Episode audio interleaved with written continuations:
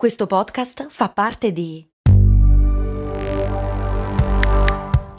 Voice Podcast Creators Company.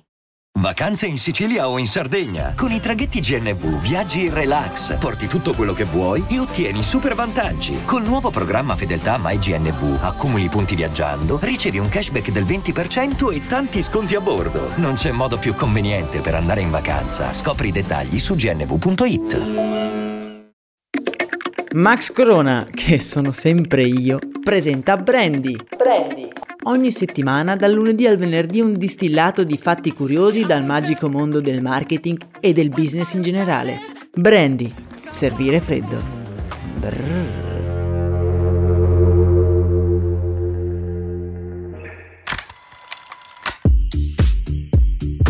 Buongiorno miei cari avventurieri del mondo del marketing. Oggi sono più carico che mai. Perché? Beh, perché sono appena tornato dal mitico viaggio nel tempo nel quale abbiamo riscoperto le origini del brand Marvel un brand capace di rivoluzionare più di un mercato. La storia la potete trovare nel mio podcast principale, Storie di Brand, e il link diretto per ascoltare Marvel, la genesi degli eroi, la trovate nel primo link nella descrizione di questo episodio. Visto che stiamo parlando di Marvel, mi sembra doveroso questa mattina qui con voi approfondire questa forma di comunicazione di narrativa davvero particolare il fumetto. Da dove arriva e qual è stato il primo fumetto della storia? Incuriosito dal viaggio appena fatto, sono ripartito alla ricerca e sentite un po' che cosa ho scoperto. Sebbene l'uso di raccontare storie tramite immagini risalga agli antichi egizi, secondo alcune fonti il primo fumetto mai realizzato è stato prodotto, che ci crediate oppure no, proprio in Italia a Roma addirittura nel 1100 d.C. Le parole di questo fumetto però non sono, come forse qualcuno di voi ha pensato, in latino, ma bensì in un dialetto particolare simile al romanesco, non troppo diverso dall'attuale italiano. Su un muro dei sotterranei della Basilica di San Clemente a Roma vicino al Colosseo c'è un affresco che descrive un miracolo fatto da San Clemente il terzo papa della storia. Vi riassumo brevemente la storia.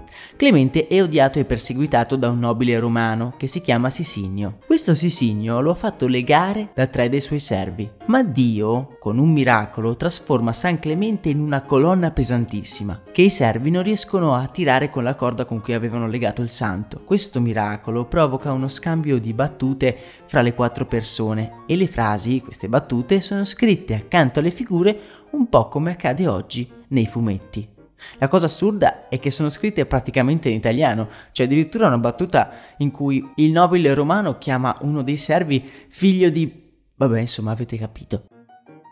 Giustamente però mi direte voi, ok, è tutto molto bello, ma questo non è che sia proprio un fumetto, un affresco realizzato in una chiesa da chissà chi in un sotterraneo di una rovina romana? Beh, fa anche troppo Indiana Jones. Qual è il primo fumetto, diciamo, moderno?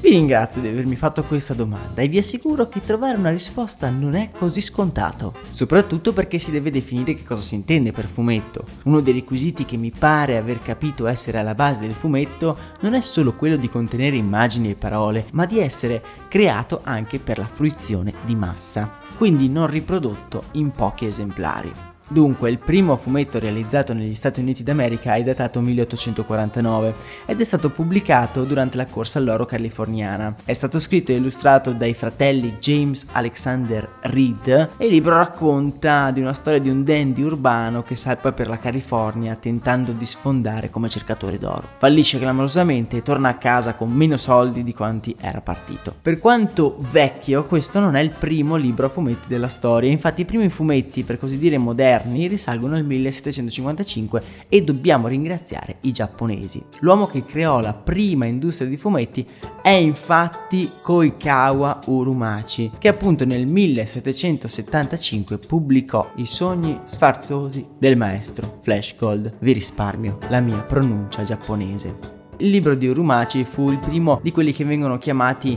Kibiyoshi, fumetti che si prendevano gioco dei potenti e delle società di quel periodo. La popolarità di questi libri fu enorme, alcuni personaggi dei Kibiyoshi sono stati anche utilizzati come testimonial pubblicitari o per la creazione di gadget, proprio come gli eroi dei fumetti moderni. Per farvi capire quanto sia dibattuta la storia del primo fumetto, vi dico solo che il primo fumetto per molti è considerato Yellow Kid, un monello irriverente creato come supplemento del giornale New York World che appunto è considerato considerato il primo perché in effetti è anche il primo ad avere diciamo tutte le caratteristiche del fumetto moderno, comprese le famose nuvolette. Yellow Kid poi ha dato origine ad un vero e proprio fenomeno di costume editoriale e anche se vogliamo culturale. Solo dopo questo successo infatti gli editori cominceranno a puntare fortemente su questo particolare modo di comunicare. In Italia il fumetto moderno arriva grazie all'illustrazione dei piccoli nel 1908 che riporta le serie statunitensi. Il Corriere dei Piccoli decide però di omettere mettere i balloons sostituiti da didascalie in rima a pie pagina di ogni vignetta italianizzando poi i nomi dei personaggi per adattarli a quello che all'epoca è considerato il target di riferimento, ovvero i bambini. Il fumetto poi si evolve diventando quello che Stan Lee, l'uomo dietro la Marvel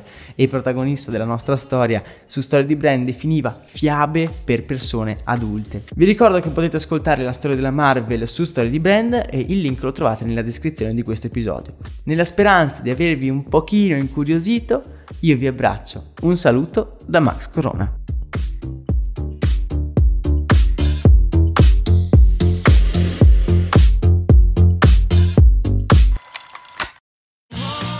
Ogni euro lo smartphone Google Pixel 8 128 GB con Google AI per realizzare foto e video indimenticabili è tuo a 549 euro perché ogni euro batte forte sempre.